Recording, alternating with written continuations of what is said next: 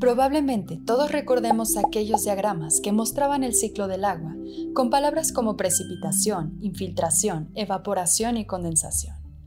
Y probablemente también siempre asociemos a las nubes con la lluvia y a la lluvia con el abastecimiento de agua. Pero ¿qué sucede con el primo misterioso de las nubes? Estamos hablando de la niebla.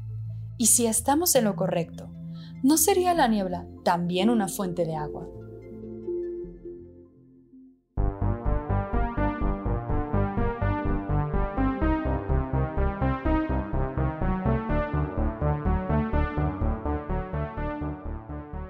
Para responder a esta pregunta, platicamos con el equipo de Permalution, pues como su eslogan lo dice, este proyecto sugiere que la niebla es la respuesta. Permalution es una empresa que se dedica a la colección de agua de niebla. Es eh, meter eh, un nuevo actor en el juego del cambio climático, de la sequía, es hacer todo este tipo de, de situaciones a través de la niebla. Permalution también es una empresa, una startup que practica serios valores eh, para el comercio con sus clientes. Eh, tratamos de poder llevar este beneficio que es la captura de niebla a la mayor cantidad de, personas en el mundo y para eso tenemos mucho, muchos criterios que permitan acomodarnos a diferentes eh, realidades. ¿no? Pero antes de pasar a explorar, ¿cómo es que funciona este gran proyecto? Tuvimos que preguntar, ¿Qué es la niebla? Pues la niebla es un fenómeno hidrometeorológico, ¿no? Así como la lluvia, el granizo, el rocío, incluso el mismo viento.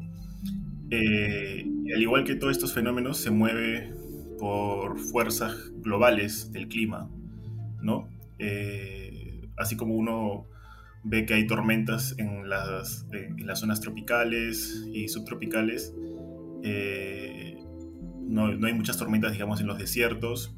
Igual la niebla también se restringe a ciertos patrones ecológicos eh, latitudinales. Entonces es posible saber dónde en qué momento del año hay una presencia de niebla eh, que, digámoslo así, debido a la, geografía puede estar rozando la superficie de la Tierra, la superficie de las montañas, eh, la superficie del suelo este proceso, eh, este fenómeno, esta, esta conjunción de la niebla y la cercanía al suelo eh, genera una, una, realidad que nosotros le llamamos hotspots de niebla. ¿Qué quiere decir? Son ambientes o son lugares geográficos muy influenciados por la niebla. Eh, disminuye su visibilidad, genera cierto tipo de flora y fauna especializada que trabaja solo con la niebla eh, son lugares también que pueden ser muy difíciles para la vida humana, eh, pero pueden albergar actividades económicas como la generación de agua, la agricultura, la ganadería y, general también otras industrias que se pueden encontrar acá. ¿no? Eh, por lo general también estos lugares donde hay mucha niebla, hay precipitación, pero la precipitación y la vertical, que es la lluvia normal, y la niebla, que es horizontal, pueden eh, estar compitiendo por quién es la que más aporta al suelo, digámoslo así. ¿no? Entonces, en ese, en ese binomio eh, es bien complicado eh, determinar, ah, digámoslo así, desde acá, desde una computadora, desde un sistema de modelación, es bien complicado poder determinar si la niebla se encuentra en qué características, en qué cantidad capturable, ¿no? Entonces, eh, la niebla se estudia en campo, en sitio, poniendo dispositivos que nos permiten conocer en tiempo real, con tecnologías de vanguardia, cuánta niebla podemos capturar con nuestras tecnologías. Eh, este es el fenómeno de niebla que nosotros trabajamos. El objetivo de Permalution es hacer del agua de niebla un recurso accesible convirtiéndose así en una solución sustancial para los retos de adaptación climática que se viven actualmente en todo el mundo y, consecuentemente, crear un mejor futuro para todos. Entre sus aplicaciones están la agricultura, la sostenibilidad y conservación, los usos industriales, la observación del cambio climático, la mitigación de incendios, la minería y, por supuesto, facilitar el acceso a un recurso tan vital como es el agua. La mente maestra detrás de todo esto es la argentina Tatiana Esteves, quien cuenta la leyenda obtuvo un momento de iluminación mientras observaba el Golden Gate inundado en niebla.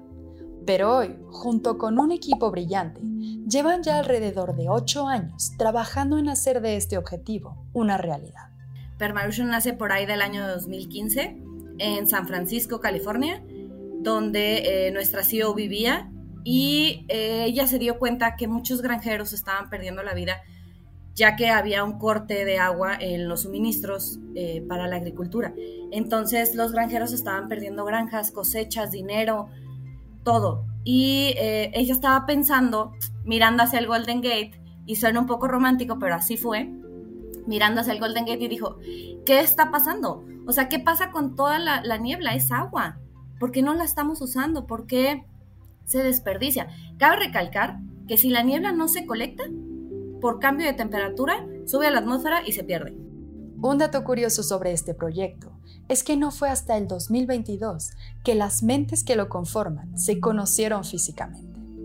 Priscila se unió al proyecto en el 2018 y Jorge en el 2019 como consecuencia de una serie de hechos afortunados, entre los que destacan el reconocimiento por parte de la ONU y la participación en la aceleradora Unleash Innovation Lab 2019 en China. Pero ahora el equipo se encuentra más que listo y funcionando con sus tres piezas clave en Canadá, México y Perú. Y por fin llegamos a la gran pregunta. ¿Cuál es el proceso de Permalution para lograr que la niebla se convierta en una respuesta viable? Eh, se conforma de cuatro pasos más bien, donde comienzas con un atlas de niebla, como un atlas de riesgo, que es un instrumento que a nosotros nos sirve para basarnos en el conocimiento del territorio de los puntos con más niebla, de los que ya hablaba Jorge, donde descubrimos qué variantes existen. Después de eso viene un paso número dos, que es el monitoreo. Ya teniendo los puntos potenciales de niebla, o bien llamados hotspots, aquí es donde nosotros podemos eh, poner un radar de niebla y decir cuánta niebla vamos a poder colectar, con qué orientación del viento, con qué velocidad, eh, si es lluvia o es niebla, eh, qué temperatura tenemos. Entonces ya teniendo esos datos, los radares se quedan más o menos un año. Entonces, para tener como todo el ciclo completo. Y el tercer paso, teniendo ya la ubicación, teniendo la medición de los datos de cuánta lluvia versus cuánta niebla ha sido colectada en este tiempo estimado, ahora sí se ponen los colectores, que los colectores son el instrumento donde se lleva a cabo toda la práctica. Aquí es donde ya vemos el fenómeno de la niebla bajado a la realidad para obtener agua. Ya deja de ser datos, deja de ser todo y ya podemos eh, tocarla. Nuestros colectores van desde unos chiquititos que son personales, como tipo camping, eh, te los pones en una, mochila, y este, hasta el industrial, que más o menos ahorita los estamos desarrollando, de 100 metros eh, cuadrados. Eh, ahorita con el que más trabajamos es el de 20 metros, que nos ha funcionado excelente en los proyectos que hemos tenido acá en México todo esto suena pues mágico, ¿no? La verdad a mí me parece increíble y sí me da mucha curiosidad cómo es que pasa de ser niebla a convertirse en agua. Entonces me gustaría que explicaran, eh, pues a medida que se pueda profundizar, cómo funciona la tecnología. Diversos ambientes, diversos ecosistemas, diversas zonas geográficas eh, reúnen ciertas características que permiten a la humedad, sea la humedad del mar, de un lago, eh, las corrientes de nubes, aglomerarse en zonas, en, pasadizos, por así decirlo, corredores de viento, que empieza a, en esta relación con esta humedad, con estas nubes, empiezan a generar gotas más gruesas. Es, es estas gotas gruesas las que, por ejemplo, en ciertas zonas, cuando pasamos una montaña, disminuyen la visibilidad, por ejemplo, o también afectan algunos aeropuertos en algún momento. Eh, o carreteras. ¿no?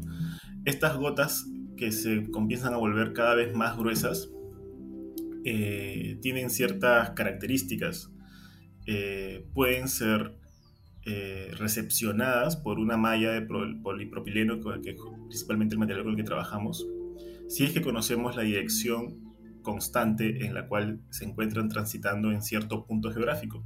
Entonces, para hacerlo más simple, nosotros encontramos un punto donde hay niebla, estudiamos cómo es la corriente, la naturaleza, la dirección del viento y la velocidad y ponemos estos dispositivos que recepcionan estas corrientes de gotas gruesas. Hay otros momentos en los cuales esta misma masa de niebla, como bien dijo Priscila, pasa a un momento posterior y ya se evapora por un cambio de temperatura con los pisos climáticos superiores. Y un momento antes, cuando todavía se está formando la humedad, esta se encuentra o en otro estado, o sea, gaseoso, o se encuentra en un estado ya de ecualescencia, que es cuando se forman las gotas más gruesas, pero son gotas muy, muy pequeñas todavía, que son complicadas de trabajarlas con este material. Entonces, es para agarrar el tren de la niebla necesitamos saber exactamente en qué momento de su recorrido empieza a tener esta característica. Esta característica de tener esas gotitas cada vez más gruesas que pueden ser atrapadas por estas mallas dura solamente un espacio de tiempo y un espacio geográfico. Está influenciado por el cambio de temperatura en las estaciones, eh, está influenciado por la presencia de vegetación, está influenciado por la presencia de masas de agua importantes como mares o lagos o ríos. Entonces, eh, y la latitud también, ¿no? si está en el Ecuador, si estamos yéndonos hacia los subtrópicos. Entonces, es, esta, es, estas gotitas gruesas que se, vuelven, que se comienzan a volver cada vez más gruesas las que esta malla recepciona. Y esta malla lo que hace es, eh, se encuentra a doble capa, o sea, es una malla, son dos mallas posicionadas eh, frontalmente. Lo que hace es generar un efecto de turbulencia donde las gotitas se vuelven más gruesas todavía. Se vuelven más gruesas y empiezan a tener esta propiedad del agua que se llama la tensión superficial y se empiezan a, añadir, a adherir a la malla de polipropileno. Mientras empiezan a volverse más y más gruesas, empiezan a, chorrear o a caer, o a discurrir hacia la parte inferior de la malla por gravedad y eh, después una canaleta las aglomera, las, las, agrupa y ya estamos hablando ahí de un chorro de agua. Este chorro de agua puede puede tranquilamente eh, poder abastecer a una cisterna de mil metros cúbicos de, capacidad, eh, mil, litros de capacidad, o sea, un metro cúbico eh, por noche o por día. Entonces estamos hablando de que esta fuente de agua puede ser, en muchos aspectos, puede ser considerada una fuente de agua segura, una fuente de agua confiable, una fuente de agua limpia. Y dependiendo de la localización donde pueda estar esta corriente de niebla, puede ser más accesible que el agua de río, eh, puede ser muchísimo más limpia que el agua de mar o muchísimo más económica de, producir que el agua subterránea. Y otra pregunta es, ¿cómo transportan el agua? por lo general, los sitios donde existe la niebla capturable eh, son sitios donde también está la necesidad del agua por lo general son sitios donde no hay mucha lluvia, o el río está lejos, o los acuíferos son muy... Eh, es muy costoso extraer el agua de los acuíferos o subterráneos.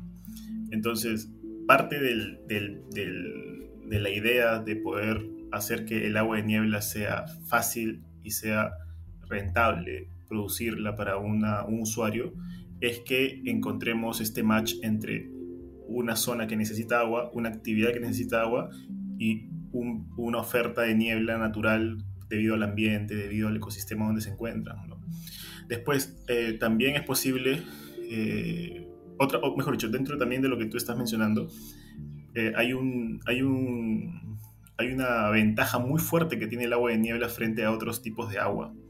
Por lo general, el agua de niebla se produce en las zonas elevadas, en las zonas donde hay este cambio de inversión térmica, que las nubes se vuelven agua, gotas de agua gruesas, ¿no?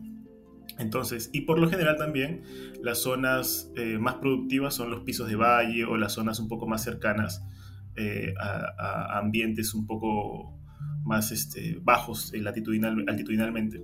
Entonces, eh, la niebla como oferta de agua se encuentra en un piso más elevado eso quiere decir de que podemos usar la gravedad para llegar a diversos sitios donde está la zona usuaria. Esto no es eh, tan, tan común de, tener. Por lo general lo que se tiene es que llevar agua de una zona más baja, donde se encuentran los ríos más grandes, los lagos más grandes, y poder impulsarla usando mucha energía hacia zonas donde están las zonas productivas en los valles. ¿no? Entonces, esta es, una, esta es una gran ventaja que tiene la niebla también frente a, otras fuentes de agua, el mar, la subterránea o los ríos, eh, que es que puede ser eh, muy eficiente en el tema energético llevarla por gravedad a muchas zonas producciones si es que la zona de captura se encuentra un piso elevado, ¿no? Un reporte de la ONU calcula que cerca de 2.000 millones de personas alrededor del mundo no tienen acceso a agua potable al día de hoy. Y estiman que cerca de la mitad de la población mundial enfrenta escasez severa de agua, al menos durante una temporada del año. Esto afecta principalmente a aquellas poblaciones vulnerables, por lo que Permalusion también podría representar una vía para la democratización del acceso a los recursos naturales. Y acá hay un punto importante. Eh, la democratización comprende de parte de una política de Estado criterios de eficiencia, eficacia, efectividad para poder proporcionar este recurso a, las poblaciones. Lo que Permalusion propone eh, es abordarlo con una tecnología eh, que permita justamente atacar estos pilares de la eficacia y la eficiencia.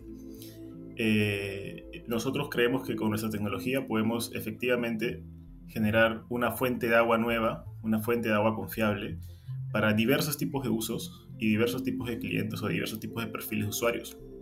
Entonces creo que sí, nosotros estamos contribuyendo eh, en este nuevo escenario de democratización de las fuentes de agua. Esta iniciativa ya está andando y ha comenzado a ver los resultados de sus esfuerzos, trabajando en el estado de Nayarit y en Baja California Sur. Pues la experiencia en Nayarit eh, fue muy fructífera, ya que ahí probamos nuestro primer prototipo y fue en el Cerro de San Juan, en el Rancho La Noria, es un área natural protegida. Pusimos nuestro primer radar ahí con la finalidad de checar el cambio climático en la zona, de checar toda la, la climatología de cómo estaba sucediendo. Ahí hay campos de niebla o hotspots de niebla bárbaros eh, llega a un punto donde a las 3 de la tarde la niebla comienza a bajar y es imposible vernos a dos metros de distancia. Entonces ahí pusimos el, colector y con esto pusimos un orquidiario. El orquidiario es para reforestar la zona, ya que a través de los años, por los incendios forestales, se ha ido quemando esta, esta orquídea que es totalmente nativa del Cerro de San Juan, de esa área natural protegida. Entonces, eh, nosotros con este proyecto quisimos, quisimos agregarle ese plus, ¿no? Además de darles agua al área natural protegida para próximos incendios y para reforestar la zona, quisimos eh, acercar pues esta, esta innovación de la, de la reproducción in vitro de las orquídeas y por separación de bulbos, que también lo estamos haciendo allá, que más o menos por año estamos sacando alrededor de 300 orquídeas para regresarlas a su hábitat natural y por día los datos nos arrojan entre en unas en, un temporal bueno de niebla nos está arrojando 400 litros de, agua por cada 24 horas. Entonces, aquí es donde es el parteaguas de decir sí se puede. Eh, este proyecto nos lo demostró y el segundo que pusimos ahora en, octubre de 2022 fue en la Bahía, Bahía Magdalena, en Baja California Sur, que es como a tres horas de La Paz, más o menos. Y ahí es una comunidad que viven alrededor de 300, 400 personas, es una isla. Tú llegas a La Paz, de ahí son tres horas a Puerto San Carlos en carro y de ahí te embarcas 40 minutos hasta Bahía Magdalena. En Bahía Magdalena tenemos el radar donde apenas nos está arrojando datos, lleva muy poco tiempo, así que aún no tenemos la certeza total y completa, solo tenemos cada, cada mes todos los datos y ahí se pretende poner más radares para poder tener un observatorio de cambio climático basados en la niebla. Para conocer más sobre este proyecto y el intrigante mundo de la niebla, no olvides visitar la página de Permalution, así como sus redes sociales.